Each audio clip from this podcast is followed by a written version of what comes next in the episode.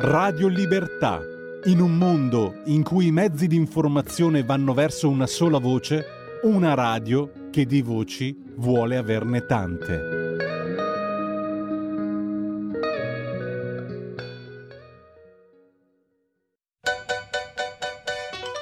Va ora in onda Tax Girl. Tutto quello che vorreste sapere sulle tasse ma non avete il coraggio di chiedere.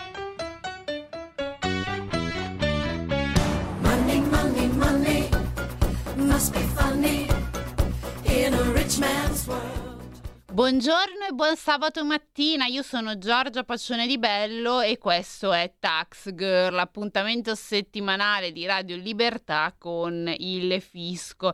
Bene, allora iniziamo questo sabato con dei doverosi aggiornamenti per quanto riguarda la situazione appunto che riguarda l'Ucraina e la Russia, anche perché mh, tra giovedì e venerdì c'è stato a Versailles un vertice informale del Consiglio Europeo e l'agenda eh, prevedeva diversi temi: energia, difesa e la situazione macroeconomica. Allora, eh, vediamo un po' quindi eh, che cosa è uscito da questo vertice informale. Allora, per quanto riguarda il tasso dell'energia, quindi un tema caro a tutti noi, allora la risposta alla situazione energetica eh, per appunto il Consiglio Europeo deve essere fondata, basata su quattro pilastri. Eh, questo tra l'altro eh, l'ha anche spiegato poi ieri Draghi in conferenza stampa. Allora, però vediamo, il primo è la diversificazione. In due sensi: da una parte cercare altri fornitori di gas rispetto al gas russo, e c'è da dire che l'Italia è già molto attiva e sta attivando, soprattutto come abbiamo visto mh, nelle scorse settimane il ministro Di Maio, insomma, che è andata da una parte e dall'altra eh, per cercare quindi di sviluppare questo primo, eh, questo primo pilastro. L'altra direzione della diversificazione è quella della sostituzione di fonti fossili con rinnovabili. Qui Draghi ha detto che, come detto eh, anche in Parlamento, questa è l'unica strada su cui contare nel lungo periodo, ma occorre fare molto di più ora in questa situazione per aumentare visibilmente gli investimenti in quest'area. Il Consiglio dei Ministri eh, ha approvato le delibere riguardanti sei parchi eolici, eh, quindi ovviamente delle cose stanno iniziando a muovere, ma il procedimento autorizzativo è ancora molto lento, e questo è vero sia a livello comunitario sia a livello nazionale. Eh, c'è da dire che su questo ultimo punto la Commissione ha promesso che aiuterà gli Stati membri mh, su ogni modo possibile. Quindi, come abbiamo visto, non si abbandona ancora del tutto l'idea eh, della, della sostenibilità, eh, ci sono molti incentivi, eh, insomma staremo anche a vedere come gestiranno la situazione, perché io vorrei soltanto ricordare che eh, fino a prima, diciamo, dello scoppio della guerra eh, tra Russia eh, e Ucraina, la situazione sostenibilità non era, non stava non era stata per niente gestita in modo eh, lungimirante da parte dell'Unione Europea. Infatti c'era stato un aumento eh, poi delle varie materie prime, eccetera eccetera, e abbiamo visto le bollette poi dove sono eh, arrivate. Quindi non so, vediamo se in questa situazione eh, continuare a dire di puntare sulle rinnovabili ha senso oppure eh, no. Il secondo pilastro eh, è quello di introdurre un tetto ai prezzi del gas, che forse qui direi il dodici di marzo, anzi l'undici di marzo forse ci sono arrivati. Questo è un argomento molto complesso. Eh, ovviamente qui all'interno dell'Unione Europea ci sono vari pareri, molti hanno sostenuto l'opportunità di questa misura e altri ovviamente sono contrari. Eh, secondo Draghi pensa che la Commissione probabilmente nel prossimo Consiglio Europeo presenterà più in generale un rapporto su come diminuire il, il, um, il contagio dal gas, il conteggio del gas e del resto dell'elettricità, quindi insomma staremo anche a vedere che cosa si muoverà a livello di Unione. Il terzo, pile- il, t- il terzo pilastro è inevitabilmente connesso al secondo e riguarda il come cercare di staccare il mercato dell'energia elettrica prodotta da fonti rinnovabili dal mercato del gas. Oggi infatti eh, c'è solo un prezzo, quindi anche l'energia elettrica prodotta a bassissimo costo arriva al consumatore a un prezzo uguale a quella prodotta con il gas, e questa, dice che Draghi, è la principale causa della lievitazione delle bollette. Il quarto punto è la tassazione degli extra profitti delle società elettriche. Ed è molto importante che la Commissione l'abbia riconosciuto nella sua comunicazione di qualche giorno fa. Questa qui è appunto eh, la considerazione di Draghi. La Commissione stima che attraverso una tassazione dei sovrapprofitti delle società elettriche possa arrivare un gettito di circa duecento miliardi. Quindi è certamente una fonte a cui guardare con molta attenzione. E dice Draghi, lo dico da tanto tempo, ma ora arriva anche il parere positivo della Commissione Europea e da quel che ho sentito molti Paesi membri pensano di proseguire questa strada. A proposito di queste insufficienze energetiche, la discussione si è allargata anche alle eventuali insufficienze di altre materie prime, tra cui l'agroalimentare. all'agroalimentare. Questo punto tra l'altro l'aveva sottolineato ieri in modo anche molto... diciamo con molto pathos anche Emmanuel Macron. Eh, in merito, una delle risposte che viene naturalmente data è che se questo dovesse perdurare o aggravarsi occorrerà importare da altri paesi, e citano gli Stati Uniti, Canada e Argentina, spiega appunto eh, Draghi. Ecco, io su questo quarto punto vorrei un attimo soffermarmi, perché gli extra profitti delle società elettriche, ehm, detto così bisogna fare un attimo una distinzione ehm, che tra l'altro molti eh, che lavorano nel mondo dell'elettricità molto spesso mi hanno anche fatta eh, mi hanno anche sottolineato anche eh, a dicembre, quando Draghi aveva tirato fuori che le società elettriche ci stessero guadagnando. Allora è indubbio che una parte delle società elettriche mh, ci sta guadagnando, dall'altra parte ci sono molte altre società elettriche che sono già andate in bancarotta e sono definitivamente chiuse. E di chi parlo? Parlo delle mh, tendenzialmente, quando parliamo di quelli che sono produttori e distributori di eh, energia, allora sì, in questo caso eh, si può dire che ci sono degli extra profitti, eh, ma quelle che sono soltanto distributori, quindi tendenzialmente sono piccole e medie realtà, eh, in realtà per loro di extra profitti ce n'è veramente ben poco, se non zero. Io voglio ricordare che già questa situazione comunque di aumento dei mercati elettri- de- de- de- bo- delle bollette, quindi del prezzo dell'energia, nel Regno Unito ha fatto chiudere già diverse compagnie elettriche che ovviamente erano solo distributori. Quindi anche qui parlare in modo generico di extra profitti delle società elettriche, ecco, bisogna andare, è una è mettere una tassazione. Spero e credo eh, che non si vada eh, diciamo come dei kamikaze a colpire tutte le società elettriche senza fare una distinzione, ma che alla base ci sia appunto il ragionamento di quello che ho fatto, cioè se uno è solo distributore oppure se uno produce e distribuisce. Ma insomma anche qui staremo a vedere.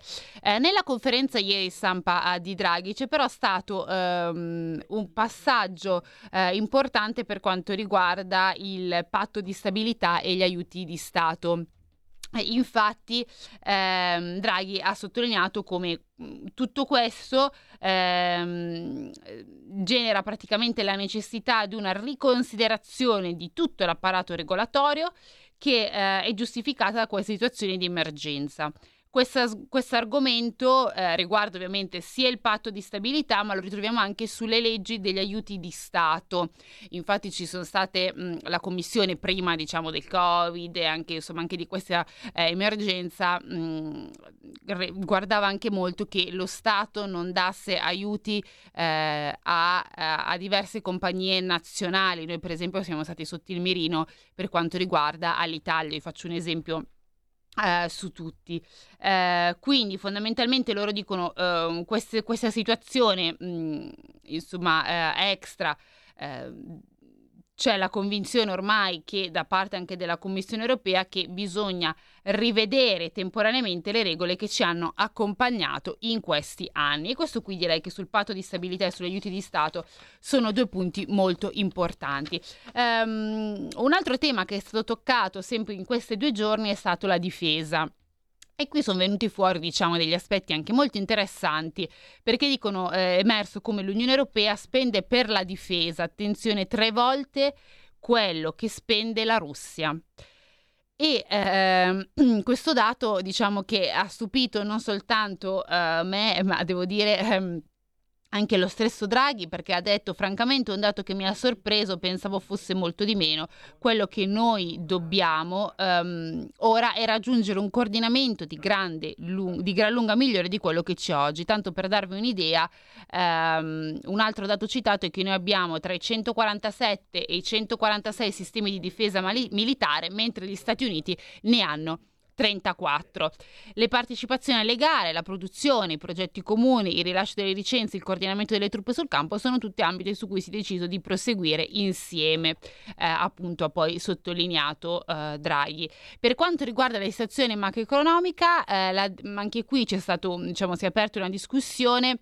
Chiaramente siamo in un momento di grande incertezza, eh, non si può però allo stesso tempo dire che l'economia sta andando male, perché l'Europa continua a crescere. Ovviamente eh, le stime sono state riviste un po' al ribasso, visto eh, prima la variante Omicron, poi adesso insomma questa situazione della guerra, mh, ma nello stesso tempo questa incertezza va ovviamente a suggerire che ci possono essere delle forti preoccupazioni per il futuro, e quindi eh, questo va a dettare anche a eh, spostare un po' l'agenda politica ed economica dei prossimi mesi anche a livello di Unione Europea.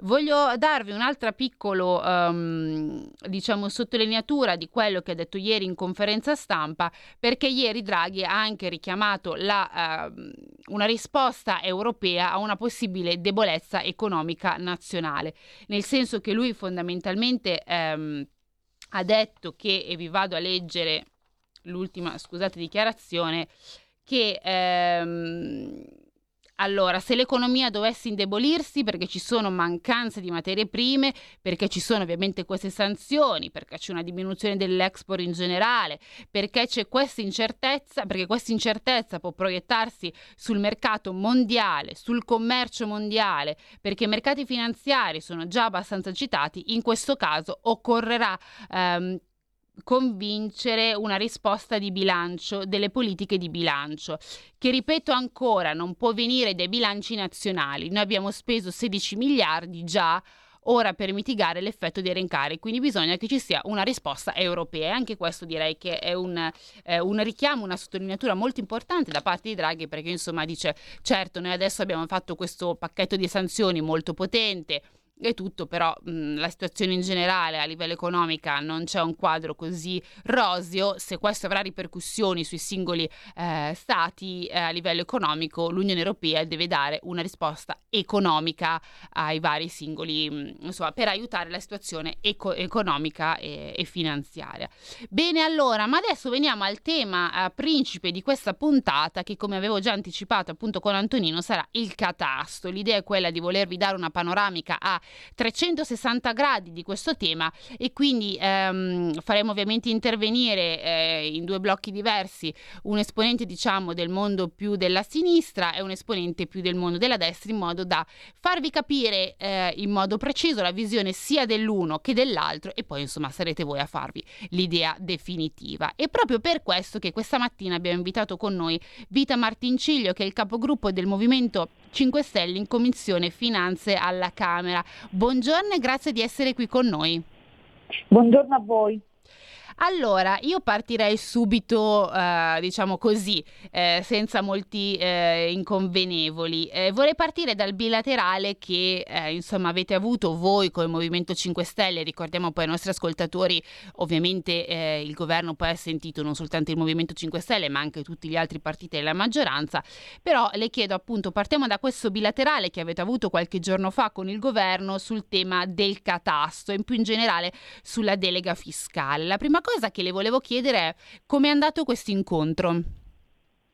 Allora, intanto noi siamo stati, diciamo, i bilaterali sono stati in maniera decrescente, tenendo conto poi della, eh, del numero, quindi della uh-huh. numerosità, della corposità del gruppo politico, quindi siamo stati noi come gruppo politico ad aprire le cosiddette danze. Un incontro, devo dire, molto collaborativo, di natura interlocutoria, dove noi come forza politica abbiamo sottolineato intanto che, pur eh, manifestando con la nostra azione politica in commissione un appoggio a quell'intento di non, perché non è, secondo me, definirla riforma del catasto è anche in maniera impropria, sia una riforma nel momento in cui si hanno poi degli effetti reali ai fini fiscali, e questa non è una riforma, perché mm. non è altro una mappatura, un aggiornamento dei dati da qua al duemilaventisei, proprio per dare la possibilità poi, sulla base di questi nuovi dati raccolti, in cui il valore catastale,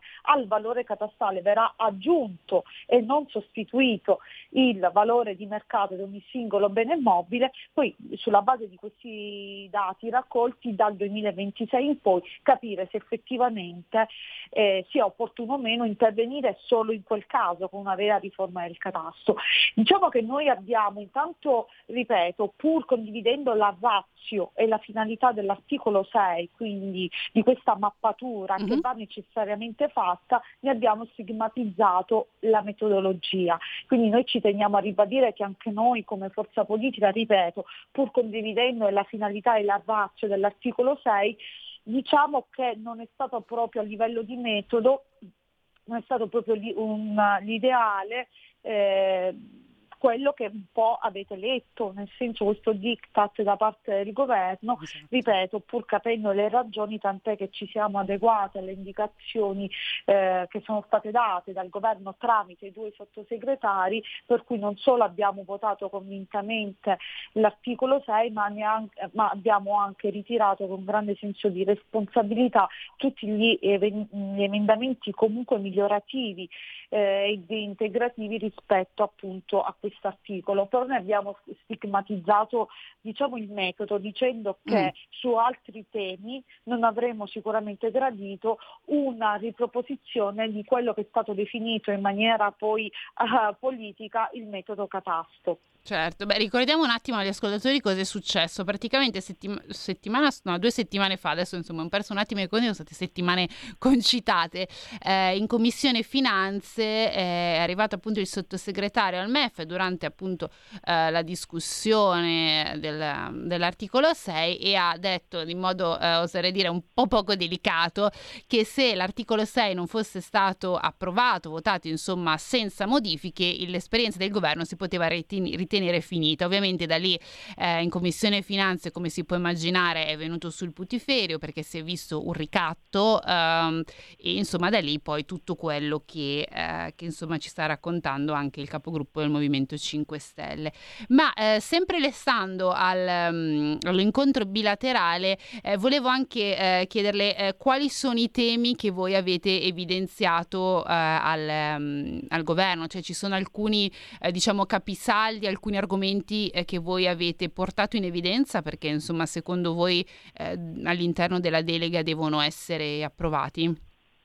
Allora, intanto abbiamo sottolineato, però riteniamo che sicuramente la delega, proprio perché come struttura ha un'invarianza finanziaria, mm-hmm. quindi non ha la disponibilità della, di poter utilizzare risorse finanziarie, noi è auspicabile che la vera la riforma fiscale, che è stata un po' anticipata con il maxi emendamento all'interno del all'interno della legge di bilancio, che ha previsto una modifica delle aliquote I R P E F, è il primo passo verso un'abolizione definitiva e totale dell'I R A P, possa essere continuato, pur capendone. Ecco perché voglio, vorrei sottolineare come l'approccio del Movimento cinque Stelle in genere alla, alla delega, ma in genere proprio ai lavori sulla delega e anche nell'incontro bilaterale, è stato proprio spogliato da qualunque forma di ideologia. Noi in quella sede potevamo eh, illustrare il nostro libro dei sogni, quindi quello che per noi è veramente il fisco ideale,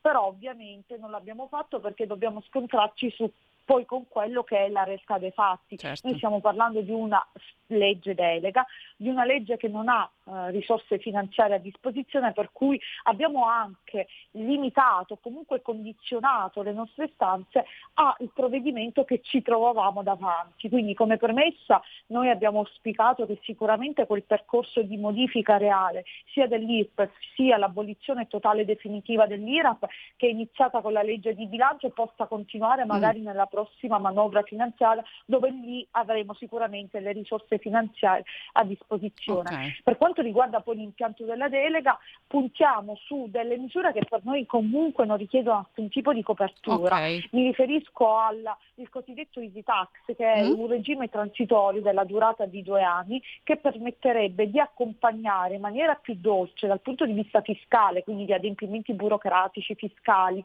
e, e quindi ma anche proprio di trattamento vero e proprio il contribuente nel caso in cui superi il parametro attuale che gli consente di mantenersi nel regime forfettario. Quindi da un lato noi rivendichiamo, perché è stata anche una nostra azione nel Conte uno, la permanenza del regime forfettario, però dall'altro lato è innegabile le criticità e quei lati oscuri di cui il regime forfettario si è fatto eh, eh, protagonista. Mm-hmm. Per cui abbiamo previsto questo regime transitorio alla durata di due anni che permetta appunto il passaggio da quello forfettario a quello ordinario, ribadendo però il nostro no ad un possibile eh, innalzamento, quindi ad una richiesta scontata da parte del centrodestra di un innalzamento dell'attuale parametro a centomila.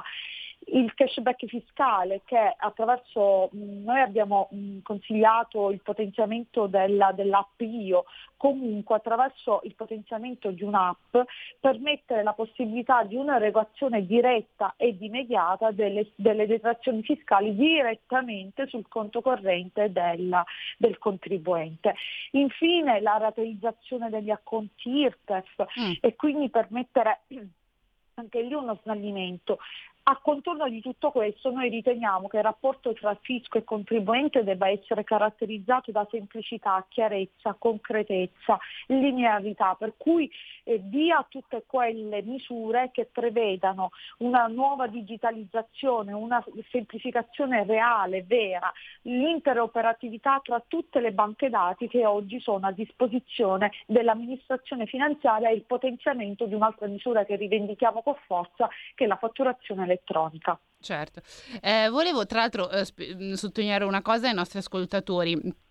Eh, quando parlava di Easy Tax eh, si riferisce a quello che magari eh, conoscete in modo più eh, anche eh, fruibile con la parola flat tax, e vi ricordo che appunto il centrodestra aveva, forse anche prima di Natale, mi corregga se sbaglio anche con le date, aveva chiesto di aumentarla a centomila euro, era stata più una richiesta sì, sì, della Lega. Sì, è una richiesta della... che il centrodestra per esatto. questo non, sicuramente, a parte che eh, il, il fascicolo degli emendamenti proprio eh, dimostra tutta una serie di emendamenti che richiedono un innalzamento, ma è una richiesta che la Lega non ha mai nascosto finora. Certo, esatto. Quindi non soltanto il mantenimento di questo regime, magari a fronte di una richiesta di altra parte del centrosinistra che ne vorrebbe addirittura la sua abolizione, esatto. quantomeno la permanenza di natura transitoria, loro hanno ribadito l'innalzamento a centomila. Mm. Senta, le volevo uh, chiedere una cosa in, sul catasto, perché come avevo visto anche sì. questa settimana è stata abbastanza tesa in Commissione sì, Finanze, sì. continuano a, a esserci queste divisioni molto nette, tra l'altro anche all'interno di una commissione dove eh, anche molti comunque dei suoi colleghi, anche lei stessa mi ha detto che avete sempre lavorato in, in armonia, quindi... No, ma guardi, ehm... eh, ma credo che il documento conclusivo dell'indagine conoscitiva, che sì. è stato votato a giugno esatto. all'unanimità sì. con la sola astensione sì. dell'E U eh, e di, ovviamente Fratelli d'Italia, eh, che l'opposizione dimostra sempre quel clima che, al di là le innegabili differenze, ma altrimenti avremmo creato un'unica coalizione sin dall'inizio, ecco, al di là di quelle differenze reali, però siamo sempre riusciti, seppur con un percorso abbastanza lungo, l'indagine conoscitiva ha avuto più di nove mesi di lavoro, però siamo riusciti veramente a raggiungere sempre finora Un, un punto di caduta. Mm. L'abbiamo fatto anche successivamente con una risoluzione unica in tema di riscossione, altro tema non semplice. Mm, certo, però le volevo chiedere, visto che le tensioni anche tra governo e centrodestra, poi insomma entra in gioco anche entrate voi, il P D, l'E U eccetera, sul tema del catasto sono molto forti e sembra che al momento non ci sia un, cioè sembra più uno scontro muro contro muro. Secondo lei una sua previsione, si riuscirà prima del ventotto marzo, che dovrebbe essere la data in cui inizia la discussione in aula, eh, a trovare un punto di incontro tra eh, questi due schieramenti, oppure secondo lei si andrà anche in aula in una discussione abbastanza aspra? Guardi, io intanto mh, veramente faccio fatica, però è una mia considerazione politica, faccio fatica a capire ehm, proprio un atteggiamento, ripeto, che finora invece è stato di tutt'altra natura in Commissione Finanze.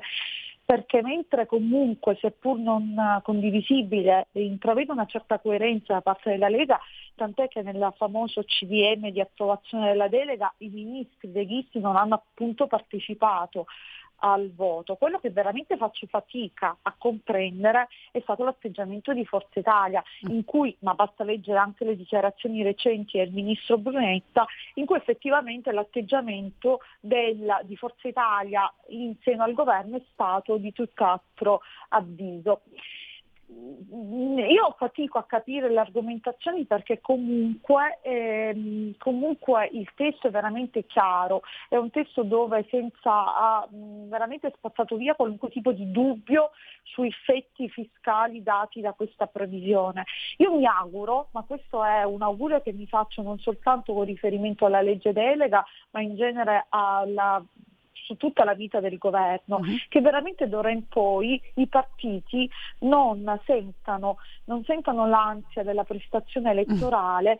e cominciano soltanto a focalizzarsi sui provvedimenti e su quello che realmente serve a questo paese. Ci troviamo nel pieno di una emergenza mondiale, ma anche eh, energetica ed economica, perché è innegabile le ripercussioni che tutti noi stiamo constatando date dalle sanzioni impartite dalla Russia, per cui realmente io mi auguro che il motore di avvio dei lavori in genere parlamentari non sia il consenso elettorale, non sia il, l'odor delle possibili elezioni, ma sia effettivamente il senso di responsabilità che poi dovrebbe accomunare tutti noi fino all'ultimo giorno di permanenza in Parlamento. Mm. Sull'esito della delega Eh, noi adesso attendiamo una sintesi da parte del governo a conclusione proprio di questo giro di incontri bilaterali.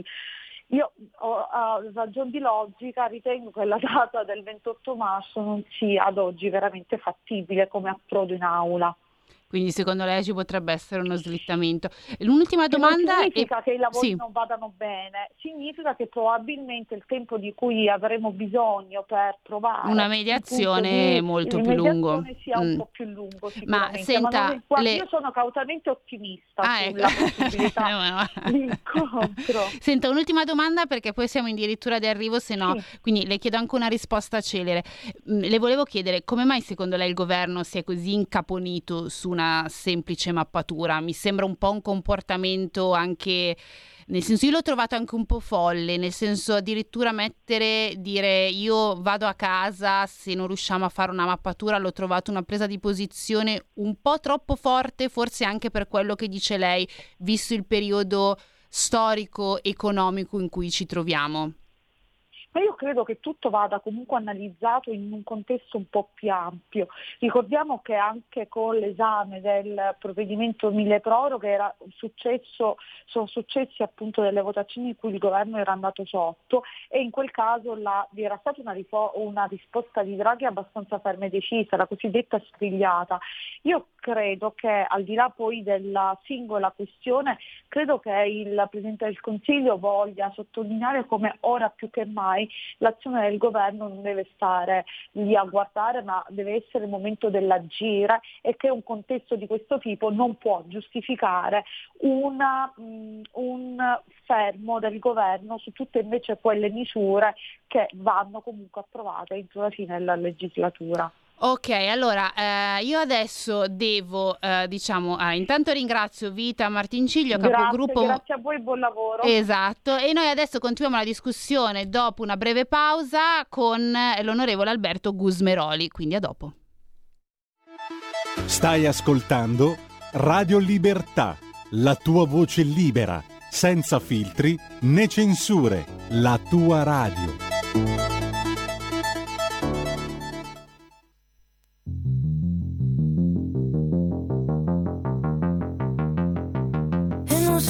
Come dirlo, come farlo, ma ne parlo seriamente.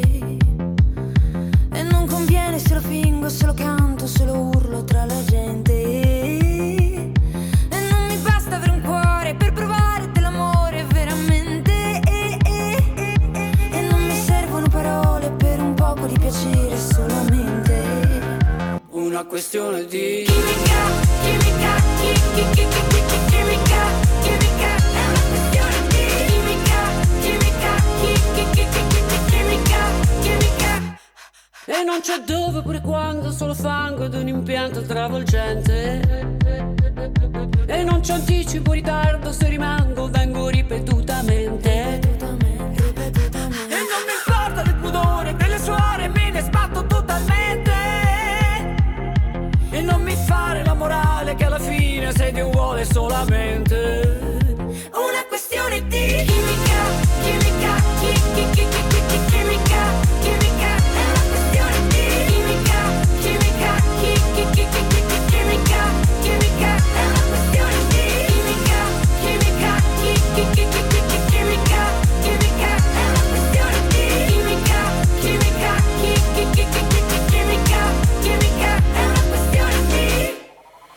C'è iodio, pure zinco e solo marmo bianco e muscoli bollenti. E non c'è podio che non vinco, è solo cardio, conta spingere sui tempi. E non mi serve una Ferrari se non vali come fate affari spenti. Ma no, non contano gli affari, siamo chiari se compari coefficienti. È una questione di trovare quello giusto.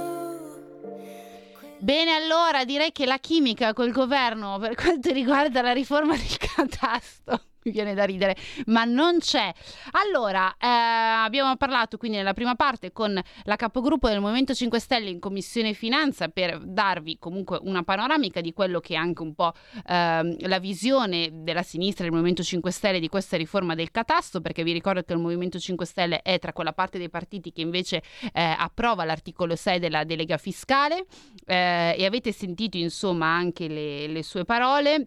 Mi permetto di sottolineare che non ho fatto in tempo a dire, insomma, alla fine anche per motivi proprio eh, tecnici, che eh, comunque è vero che l'azione del governo deve andare avanti, ma questo non deve andare a sacrificare l'azione del Parlamento e i diritti che il Parlamento ha, perché il Parlamento e i parlamentari hanno il diritto di, soprattutto in un tema come la delega fiscale, di porre le loro questioni, di discutere, di avere tutto il tempo di portarle avanti, perché ricordo che parliamo della delega fiscale e non di quante mele o pere andare a prendere al mercato.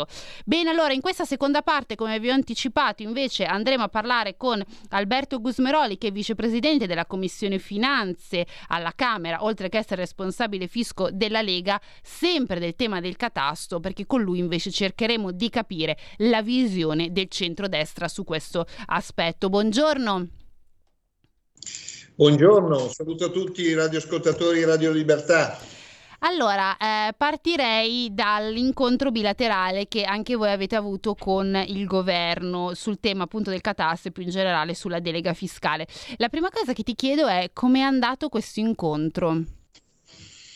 Ma sostanzialmente noi abbiamo chiesto maggiori risorse, perché è chiaro che se si vuol fare una riforma fiscale eh, dicendo a saldi invariati, sì, alcune proposte noi le abbiamo fatte a saldi invariati, però mh, noi riteniamo che eh, l'Italia sia uno dei paesi a più alta tassazione e più alta complicazione al mondo. Quindi se si vuole semplificare il fisco e eh, diciamo ridurne le complicazioni, eh, ridurre il peso fiscale e quindi spingere l'economia, bisogna anche investirci dei soldi. Eh, diciamo questo è un po' l'approccio. Poi noi abbiamo dei punti fermi mm. che sono la mini flat tax, che sono la rateizzazione degli acconti, che sono la riduzione o l'abolizione delle ritenute d'acconto, che sono la riduzione anche dell'I R P E F, un secondo step sì. di riduzione dell'I R P E F per dipendenti, pensionati, lavoratori autonomi. Poi eh, abbiamo sostanzialmente chiesto l'abolizione dell'I R A P per le società di persone e gli studi associati, perché è il secondo step dell'abolizione dell'I R A P, che è un'imposta assurda voluta dalla sinistra, in particolare da Visco, che eh, diciamo è complicata, duplica eh, gli adempimenti eh, e che non, ha, che non ha particolare senso, ecco. Certo. Eh, per quanto riguarda le vostre proposte, adesso tu appunto vi hai parlato della flat tax, eh, sì. insomma mesi, mesi di, prima di Natale eh, Salvini stesso aveva proposto insomma la flat tax di alzare il tetto da sessantacinque a centomila euro, e tra l'altro la, la capogruppo appunto del Movimento cinque Stelle giusto qualche minuto fa ci ha detto che una loro priorità è la cosiddetta easy tax, eh, quindi che riprende un po' la vostra uh, flat tax e fa uno scivolo di due anni, eh, ma ha detto che nonostante loro eh, appunto propongono questa easy tax che si collega alla flat tax, non sono del tutto contro la flat tax, però ecco mh, loro non vedrebbero di buon occhio l'aumento della soglia dei sessantacinquemila euro, come poi ovviamente tutto il centro-sinistra che addirittura non vede già di buon occhio l'attuale ehm, ecco, flat tax. Ma come mai c'è questa mh, anche, voglio dire, opposizione o ritrosia verso questa misura che invece anche secondo eh, voi della Lega ma anche del centrodestra ha portato dei vantaggi? Beh, allora immaginiamoci eh, l'Italia, no? eh, delle attività economiche. Su cinque sì. milioni di attività economiche, due milioni di attività economiche usano la eh, mini flat tax, quindi stiamo parlando del quaranta per cento delle attività.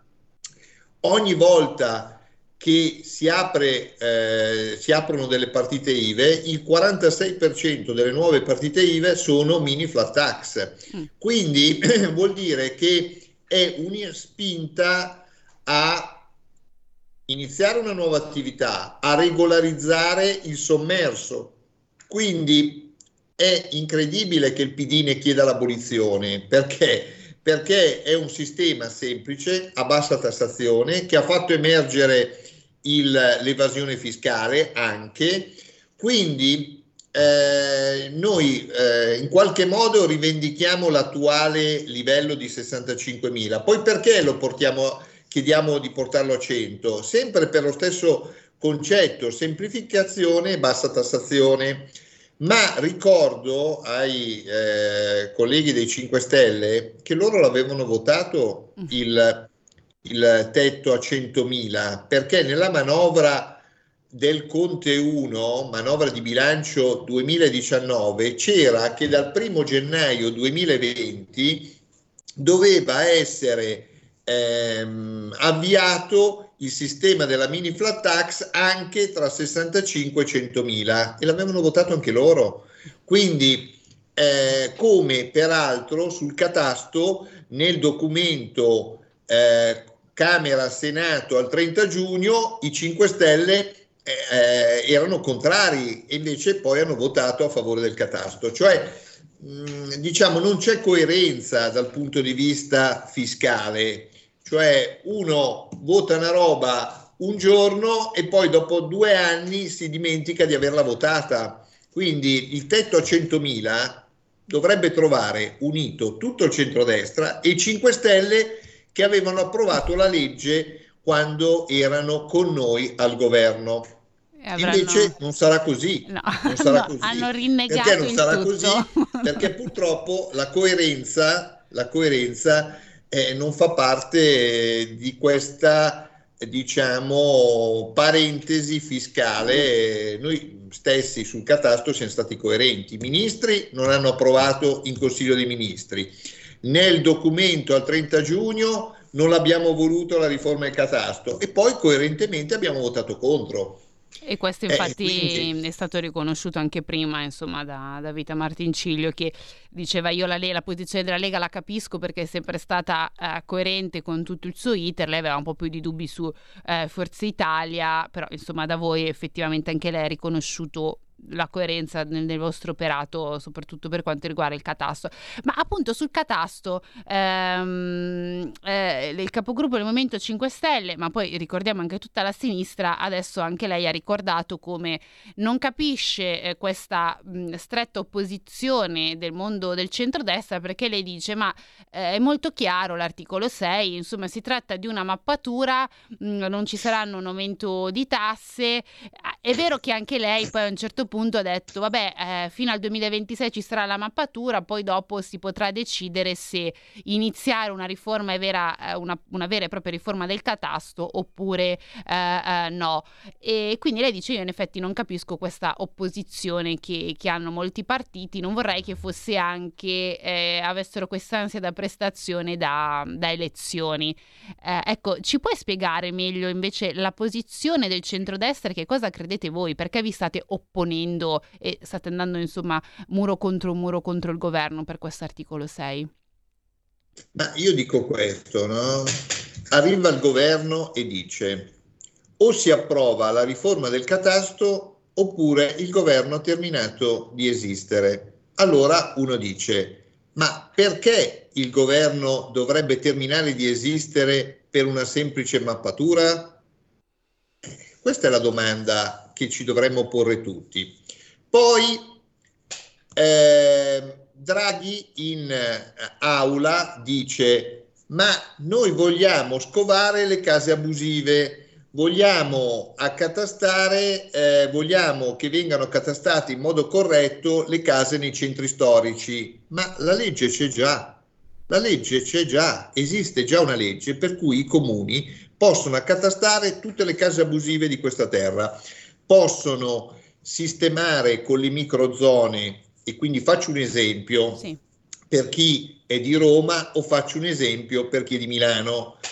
Eh, basta fare la microzona in Piazza Navona e tutte le case in Piazza Navona dire sono delle A uno e, e non c'è la casa catastata a valore basso che paga poche imposte. Perché? Perché se sei in Piazza Navona la tua casa può essere solo A uno. Poi si può discutere all'interno della A uno se classe uno, due, tre, quattro, cinque, d'accordo? Sì. La stessa cosa vale per Milano, in Piazza Duomo sono tutte classe A uno, cioè di lusso, e questo è il concetto. Ma questa cosa qui che c'è nell'articolo sei, c'è già. Perché c'è nell'articolo sei e c'è una legge esistente. Allora noi per andare incontro al governo abbiamo steso un emendamento e abbiamo detto caro governo la norma c'è già, però vogliamo A, a, fare, a essere ancora più abbondanti, diciamo che si scambino i dati tra Agenzia delle Entrate e Comuni, diciamo che vogliamo che questa attività venga ulteriormente rafforzata, pur essendoci è, è come se è, cioè una legge che esiste già è difficile rafforzare, è certo, una cosa comunque che abbiamo presentato questo emendamento, il governo ha detto no, perché noi vogliamo la riforma del catasto a valore di mercato. Allora è difficile pensare che non si voglia tassare la, la, la casa. Perché? Perché sostanzialmente un governo che ti dice o accetti la riforma del catasto basata sul valore di mercato oppure Eh, il governo termina durante una guerra, quindi ancora più pesante, no? Eh, infatti c'è uno eh, di ehm, Noi per l'Italia, noi abbiamo perso ventitré a ventidue, ma perché uno eh, dicendogli si è anche un po' spaventato perché ha detto qui se cade il governo siamo in guerra. Eh, io voto lo stesso pur essendo di centrodestra eh, questa persona perché eh, giustamente si è impaurito, ma non è così che si fanno le leggi, eh, non si impongono eh, e quindi il dubbio, che per me è una certezza, che col valore di mercato eh, tanti italiani, milioni di italiani pagheranno di più le tasse sulla casa c'è tutto, perché se no non avevi una posizione così dura, certo. Mediavi, trovavi un punto di caduta, eh, in politica si cerca un punto di caduta, mm. Qua invece è stato o così o noi andiamo a casa, eh, durante una guerra uno dice vabbè ma se fai o così o vai a casa vuol dire che non è vero che è solo non una tassi e, e che decorrerà dal duemilaventisei, peraltro c'è un emendamento C'è un emendamento che dell'onorevole Pastorino, che sì. poi ha ritirato, ma questo è per dare l'idea che sostanzialmente c'era già la volontà di farla decorrere dal primo gennaio duemilaventitré, perché questo emendamento dell'onorevole Pastorino sostanzialmente anticipava il duemilaventisei al duemilaventitré. Quindi anche dire, eh ma non ha valenza fiscale, allora se non ha valenza fiscale che cosa ci sta a fare una riforma del catasto senza valenza fiscale in un documento come la riforma fiscale che ha solo valenza fiscale? Cioè è, è tutta una contraddizione, eh, però purtroppo eh, non, non, non riusciamo a farlo capire, eh, dispiace perché, perché come diceva l'onorevole Martinciglio abbiamo sempre lavorato bene, abbiamo fatto la fusione dell'Imutasi che era un progetto di legge della Lega, eh, e, la, e l'abbiamo portata a casa, non ci sono più due tasse, I M U e T A S I, c'è un'unica tassa, le abbiamo fuse. Sì. Abbiamo fatto tante cose in Commissione Finanze, eh, adesso è, è una situazione onestamente molto difficile perché eh, diciamo la questione catasto è stata una forzatura onestamente. È stata una forzatura e ha inevitabilmente diviso poi la Commissione Finanze, poi anche se Marattini ha cercato di, diciamo dire, ma, eh, di, di, di, di minimizzare la situazione, diciamo che la rottura c'è. Ma eh, appunto l'onorevole Martinciglio anche, si è definita anche eh, cautamente ottimista eh, per quanto riguarda la possibilità di riuscire a trovare eh, diciamo un punto d'incontro tra eh, il mondo del centrodestra e il mondo del centrode- eh, di centrosinistra sul catasto, oltre che ovviamente ehm, dire come il ventotto marzo sarà una data abbastanza impossibile affinché la delega poi possa approvare in aula e iniziare la discussione. Anche secondo te eh, ci, anche tu sei cautamente ottimista che potrete trovare un, un accordo con col mondo del centrosinistra, oppure secondo ah, sul te catasto, sul, sì, catasto, sul catasto ah, sul catasto io direi di no, non è possibile perché perché io sono io ho onestà intellettuale, dico, ma se un presidente del Consiglio viene in aula e dice le cose che ha detto, secondo me è impossibile che torni indietro. Cioè, a, a de- prima ha mandato il sottosegretario Guerra, ha detto noi ci dimettiamo, noi andiamo a casa se non viene approvata la riforma. Poi viene in aula e dice noi vogliamo colpire le case abusive, e le case abusive si possono già colpire adesso, quindi boh, non so perché ha detto una roba del genere. Poi ha detto si possono, è, è giusto usare dei Eh, dei vecchi, delle vecchie rendite del millenovecentottantotto che peraltro sono rivalutate e si possono eh, sistemare con le microzone, cioè eh, dire se una casa è stata ristrutturata eh, va, varrà di più e quindi lo sposti di categoria, lo sposti di classe, quindi voglio dire sono tutte cose che si possono tranquillamente fare. eh, Invece dice no, valore di mercato, ma il valore di mercato io vorrei mh, eh, sinceramente capire come fanno ad applicare il valore di mercato e non tassare di più. Perché? Perché eh, nelle, nelle città il valore di mercato è più alto della rendita catastale. Allora, l'eccezione che fanno chi eh, è favorevole alla riforma del catasto dice ma abbasseremo le aliquote, ma se tu aumenti un conto e se tu aumenti del cinquanta per cento la base imponibile e poi riduci del cinquanta per cento l'aliquota, ma siccome il valore di mercato è eterogeneo tra immobili e immobili, eh, eh, quindi uno avrà eh, il valore di mercato che è il doppio della rendita catastale, c'è quello che ci avrà il triplo, c'è quello che ci avrà due volte e mezzo. Quindi cosa fai? Le aliquote di ottomila comuni dell'I M U le riduci parte dell'uno e mezzo, parte della metà, parte del… Cioè, voglio dire, è tutta una situazione fatta, eh, diciamo, senza basi pratiche, senza conoscere il territorio, senza conoscere la realtà catastale, la storia di questo paese, perché questo paese dal dopoguerra ad oggi ha sempre visto la, l'edilizia, l'immobile, il, il mondo immobiliare come elemento trainante di questo paese. L'anno scorso il P I L del sei virgola sei per cento è stato fortemente trainato dal mercato immobiliare. Ehm, il numero di abitazioni che hanno i, gli italiani non ha paragone rispetto agli altri paesi del mondo. Poi, se si aumenta il valore di si, si posta il catasto al valore di mercato, si aumenterà anche l'I S E E.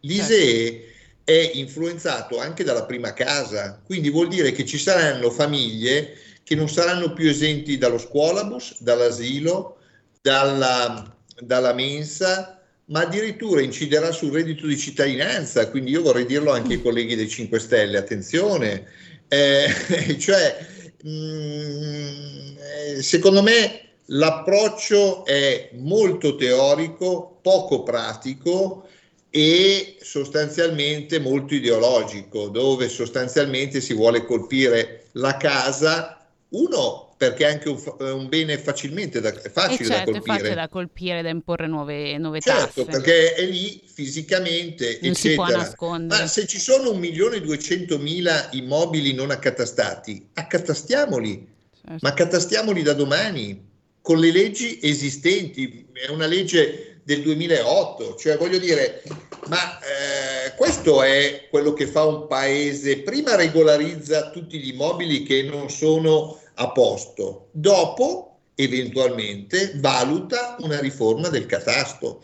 per fare le cose eque. Invece qui si fa l'alibi del eh, vogliamo colpire gli immobili abusivi, ma si può già colpire adesso. Eh, per invece colpire gli immobili di tutti, perché verranno colpiti gli immobili di tutti e sì, qui sì, non è certo. Un problema di campagna elettorale, ma assolutamente non è un problema di campagna elettorale, è un problema di conoscenza del mercato immobiliare. Senti, volevo uh, chiederti un'ultima cosa flash e poi eh, ovviamente salutarti, ma uh, vista la situazione, voi come Lega e Centrodestra avete intenzione di presentare altri emendamenti uh, o qualcos'altro sul tema? Ah, diciamo, dei... noi abbiamo, abbiamo coperto un po' tutti i temi, ci mm. sono delle cose che si possono fare a costo zero. Per esempio, prima l'onorevole Martinciglio ha detto ah noi vorremmo rateizzare il secondo acconto, sì. Ecco. La rateizzazione del secondo acconto, in particolare un progetto di legge della Lega, mia prima firma, sì. è già avuto, ha già avuto l'ok dell'Istat e di Eurostat. Quindi io dico, bene, rateizzare il secondo acconto da gennaio a giugno è una nostra proposta, ha avuto l'ok di Eurostat, cioè chi controlla i conti dello Stato, ha avuto l'ok dell'Istat, chi fa la contabilità dello Stato. Abbiamo presentato ovviamente noi un emendamento uguale i cinque Stelle, uguale Italia Viva, uguale Forza Italia, uguale Fratelli d'Italia, manca solo il P D perché loro sono sempre contro tutto, cioè qualsiasi cosa che è miglioramento nella riduzione delle tasse e semplificazione del sistema loro sono contro. Ma a parte loro, tutti gli altri sono, sono d'accordo allineati con questa nostra proposta. Beh, facciamolo da subito, che la gente invece di pagare una sberla a novembre la può pagare in sei rate nell'anno successivo. Allo stesso tempo si può ridurre a metà la ritenuta d'acconto, tutto questo senza costi per lo Stato. Poi si possono abolire le venti microtasse, si può abolire l'I R A P per le società di persone e gli studi associati, si può diminuire... Anche qui migliorare la progressività dell'I R P E F in modo che non colpisca le famiglie più povere mm. e i ceti medi. Cioè si possono fare delle attività che noi abbiamo sostanzialmente evidenziato in questo incontro bilaterale, però eh, ci sono cose che sono ormai intollerabili, cioè Le, le imprese, le attività economiche spendono un sacco di soldi nelle complicazioni fiscali. Ora bisogna cercare di ridurre la tassazione, ma anche e soprattutto semplificare il, il fisco. Per esempio, noi abbiamo chiesto, allora, in una legge eh, del duemiladiciannove, eh, nel decreto crescita, avevamo inserito non si stampa più libro giornale e libro inventari. Poi è uscita l'Agenzia delle Entrate con un interpello dicendo no, ma in quella legge lì non è stato scritto propriamente così. Allora noi abbiamo detto mettiamo uno, dei, uno delle, delle nostre proposte è: non si stampano più i registri, basta, la carta, aboliamo la carta. Eh, sembrano stupidate, però alcune cose si possono fare immediatamente senza costi per lo Stato e favorendo, diciamo, un miglior rapporto tra cittadino e fisco. Le sanzioni, noi abbiamo chiesto che le sanzioni per eh, irregolarità formali, cioè quelle cose, quegli errori che si fanno ma che non comportano un'evasione del fisco, beh, togliamo queste sanzioni, cioè voglio dire, ci sono eh, delle norme talmente complicate, la gente non evade il fisco ma sbaglia, e, e togliamo sanzioni che sono, non sono sanzioni, è cattiveria. Certo, insomma, beh, il lavoro da fare e che si potrebbe fare è anche tanto. Noi siamo arrivati alla fine di questa puntata, allora io ringrazio di essere stato qui con noi Alberto Gusmeroli, ricordo essere vicepresidente della Commissione Finanze e responsabile fisco della Lega, quindi grazie di essere stato con noi questa mattina. Grazie, un saluto a tutti i radioascoltatori e complimenti per la trasmissione. Grazie, e noi ci vediamo, barra sentiamo, insomma sabato prossimo di nuovo qua per una nuova puntata di Tax Girl. Buon weekend a tutti.